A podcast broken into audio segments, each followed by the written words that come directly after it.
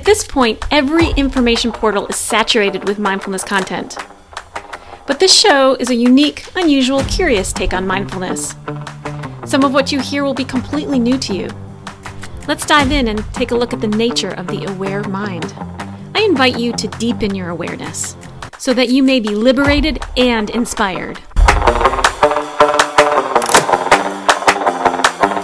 We are here with Sarah Vallely, mindfulness teacher, coach, and author. Sarah has been teaching meditation and mindfulness for the past two decades, training and certifying others to teach mindfulness. Sarah is the author of four books. Her latest book is titled Tame, Soothe, Dwell The 55 Teachings of TSD Mindfulness. On this week's episode, we talk about trauma. We talk about the difficulties of what someone faces who's been through trauma and various methods of how to heal trauma, including but not limited to mindfulness. Jacob DeRossett, we are here with Sarah Vallely. Sarah, how are you? I'm great, Jacob. Thank you. We are talking about trauma and how mindfulness can support us to heal through our trauma. I've had my own trauma. I've been diagnosed with ADHD. I've been diagnosed with generalized anxiety disorder. If I went through a proper evaluation, I would probably also be diagnosed with PTSD. I'm also a former teacher. And if you've taught in the school system, then you have definitely worked with people who have gone through trauma. That's something that Jacob and I share, right? Jacob, you have been in the school system as well. Oh, yeah. And presently, I'm basically a trauma coach. I work one on one with people over Zoom, helping them heal through their trauma. Here are some of the challenges that someone who's experienced trauma face. A loss of memory. Often you don't have a memory of the actual trauma, disassociation, which is being disconnected from your thoughts, your feelings, your memories, and your surroundings when you're in a trauma trigger, sensitive to touch, unaware of how you are feeling emotionally, unaware of how you are feeling physically, depression, anxiety, panic, nightmares, these are just some of the experiences that those of us who have been through trauma experience. There's some biological effects as well. Being stuck in fight or flight, the brain is affected. For example, the amygdala is often hyper aroused, ready to, to address a threat. The thalamus is affected. Various structures in the brain are affected.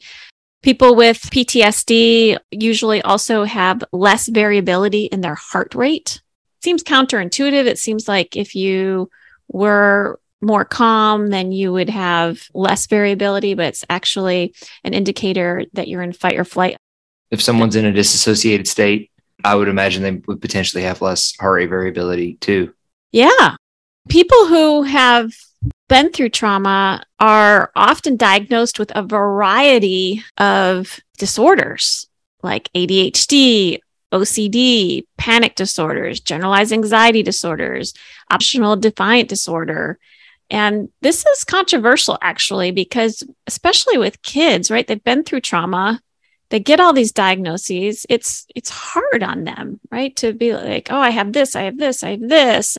There's a movement to create just one diagnosis you've been through trauma and it might look like this, it might look like that, it might look like this, but you've had trauma, just one diagnosis. So it feels better. And Dr. Vanderkolk is a big promoter of that idea. And he's the author of the book, The Body Keeps the Score.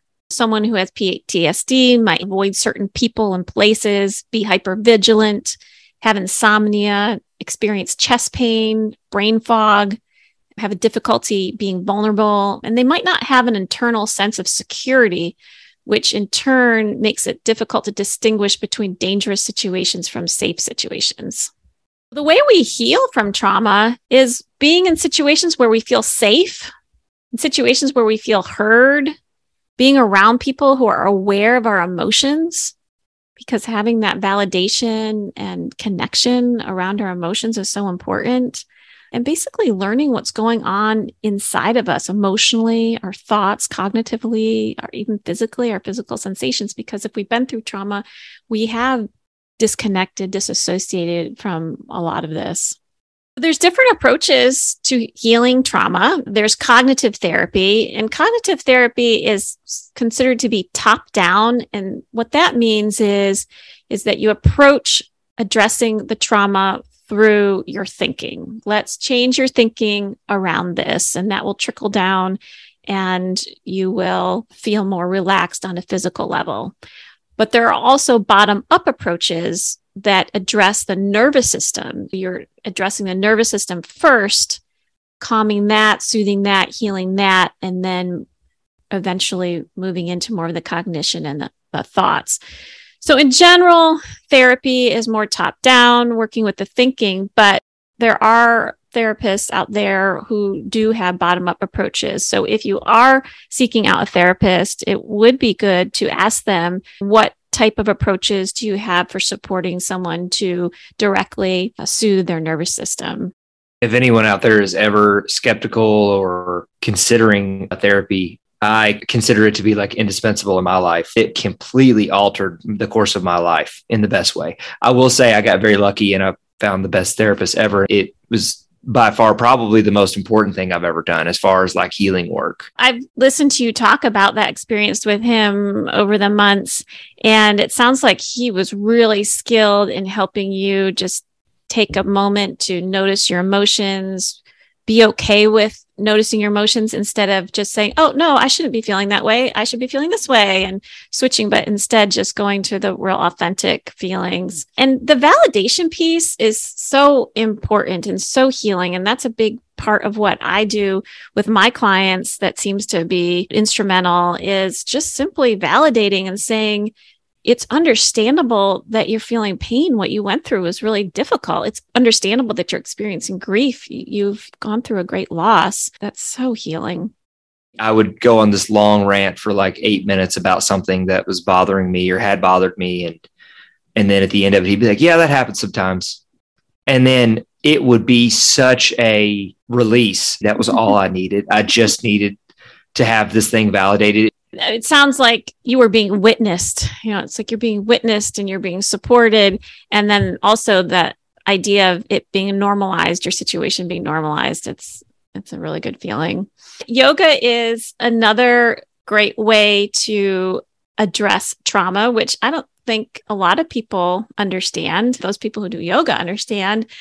But one of the reasons yoga is helpful is because when you're in yoga poses, it can be uncomfortable. You can go into some discomfort, but then you breathe through the pose and you move out of it. And so you start to really understand that discomfort is temporary, that you can move through things. So I'd imagine that happens to some degree with your personal training. I've been talking a lot lately about the uh, concept of experiential level versus an understanding level, specifically with awakening experiences. Everybody logically knows difficulty comes and then you breathe through it and then it eventually passes away. But experiencing that is a fully different thing. Anybody that's ever had any kind of awakening experience in meditation knows that. Or if they've done a very, very hard physical task like running a half marathon or getting through a hot yoga session a lot of times there's moments in there where you have to just self-soothe and calm yourself and and experiencing that is completely different than understanding it which is why it's so important to sit and actually meditate and not just listen to podcasts about meditation. But yeah i've had a lot of tears in personal training session i'll say. Not like i'm making people cry but but people have emotional releases before. Mm-hmm. they're really off that day and they need to just kind of talk for a bit. And i'll be like hey let's get our mind off of it. Let's get into our body for a minute.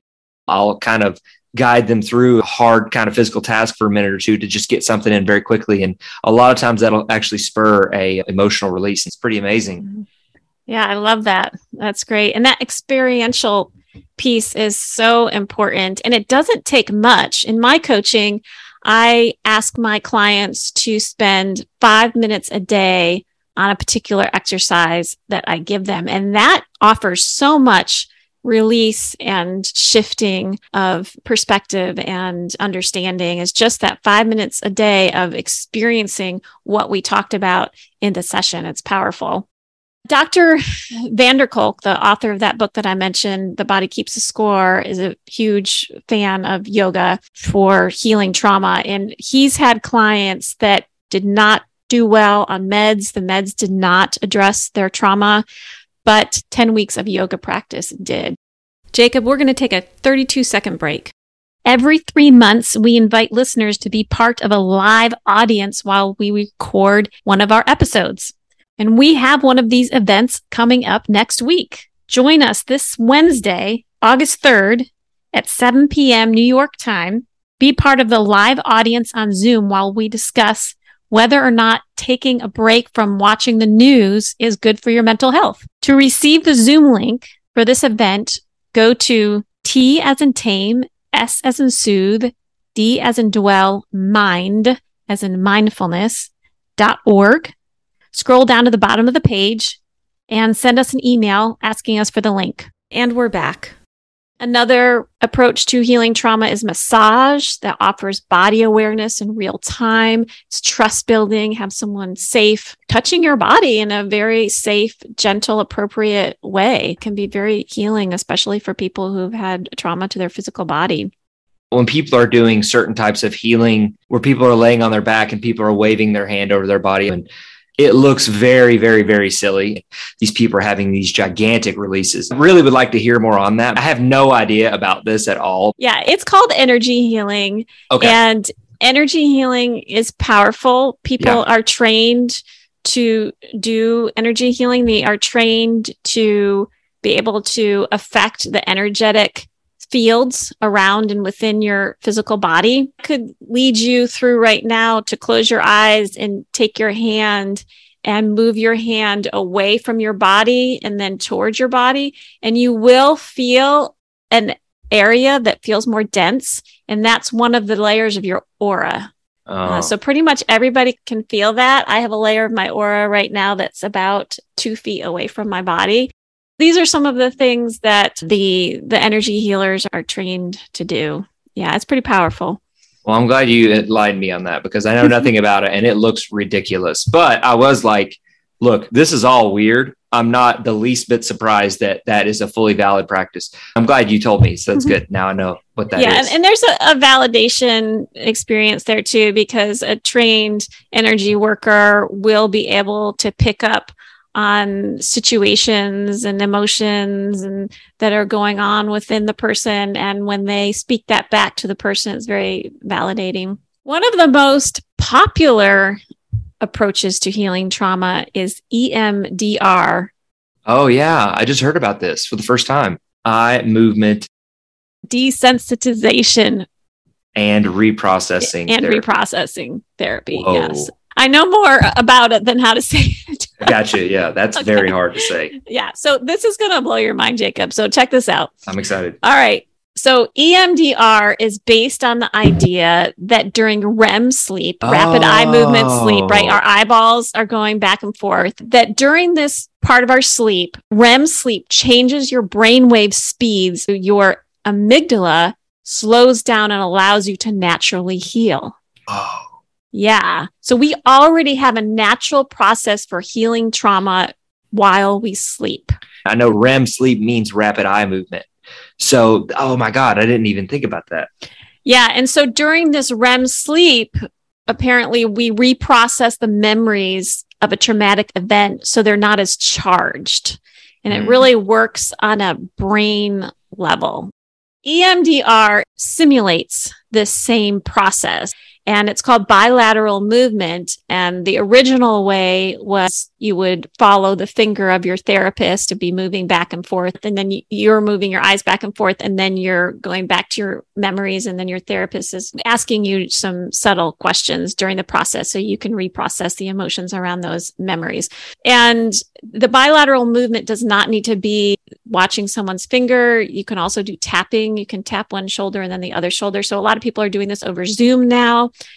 and they can just simply tap their shoulders while their therapist is leading you through the process. You can read some of the controversial information about it on the internet, but if you talk to people, they will tell you it works.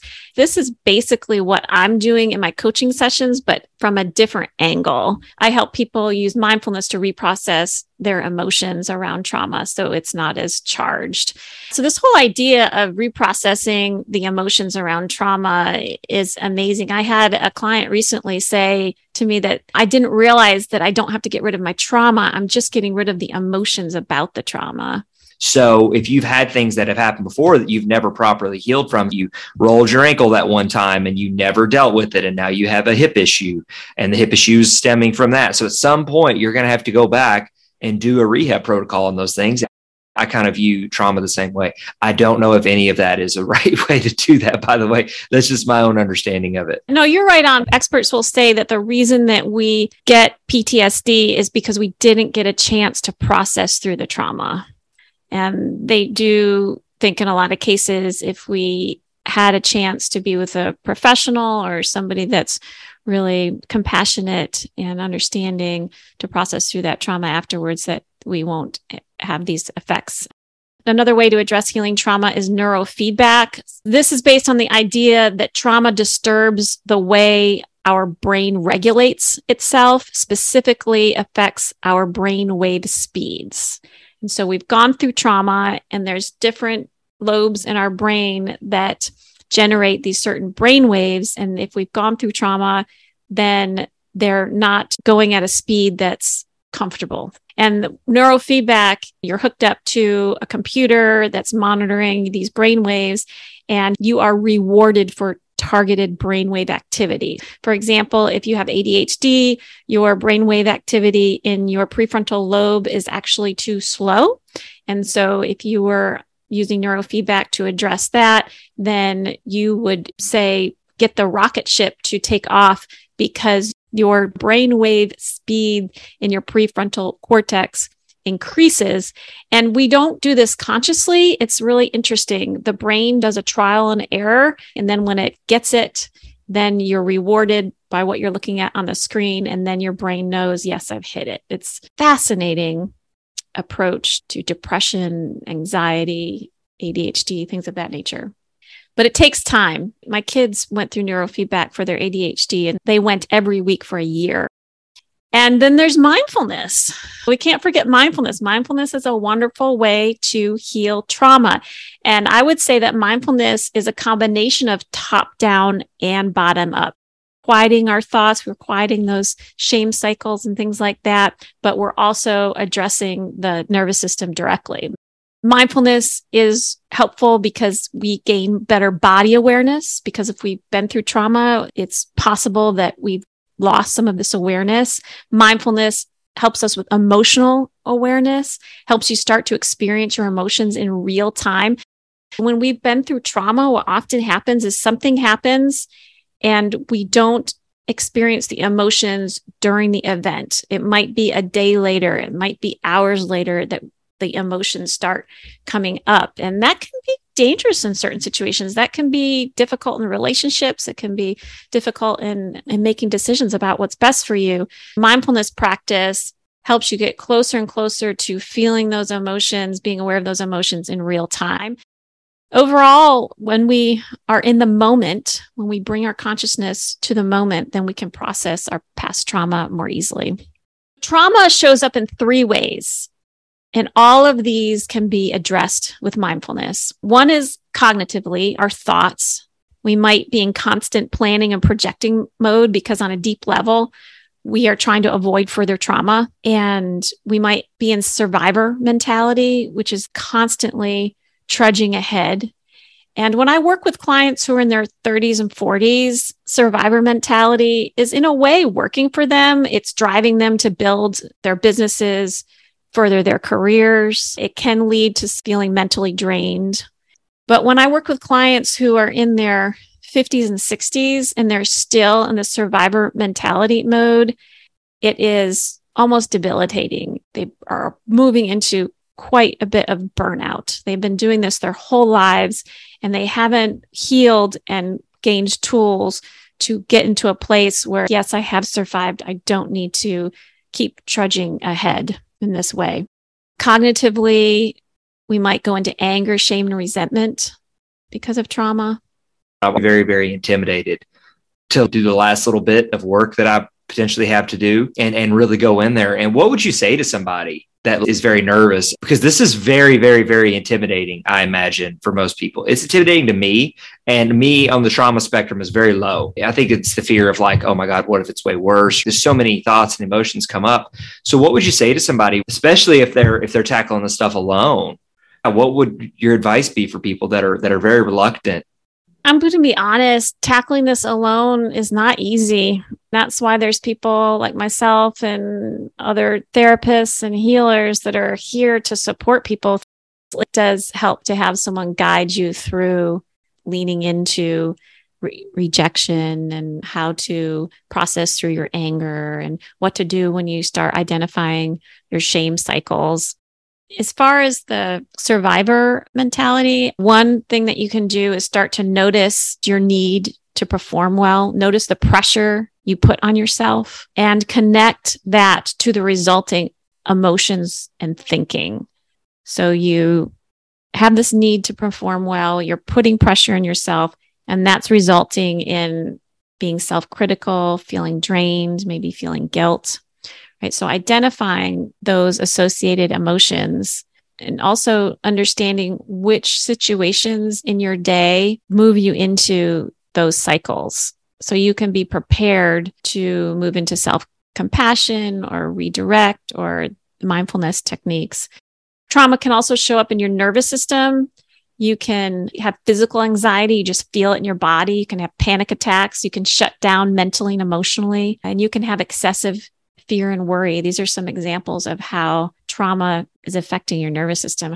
We had done a podcast, I think it was about stress, and you had identified the ways in which I was experiencing stress. My central nervous system stress response was very, very high. And uh, ever since we had talked about that, and I have really prioritized working with my central nervous system and checking in with that, it has been night and day difference. I don't believe I've told you that. Mm-hmm. So I just wanted to thank you for that and say that like, boy, the central nervous system stuff is crazy what it can do. Would you mind like explaining what that would look like versus the cognitive? The nervous system responds really well to affirmations affirmations about safety, affirmations about feeling physically safe, affirmations about feeling emotionally safe affirmations about knowing that your reputation is intact. Threats to physical stability, emotional stability, and your reputation will push you into fight or flight. So if it's physical, it might be, I am safe in my body. If it's emotional, an affirmation might be, I'm safe to experience my emotions no matter how intense they are. If it's about your reputation, it might be, I am respected more than I know. And saying those affirmations, depending on what it is for you personally, can bring you out of fight or flight. It's pretty amazing. So, what have you been doing that's been settling your nervous system?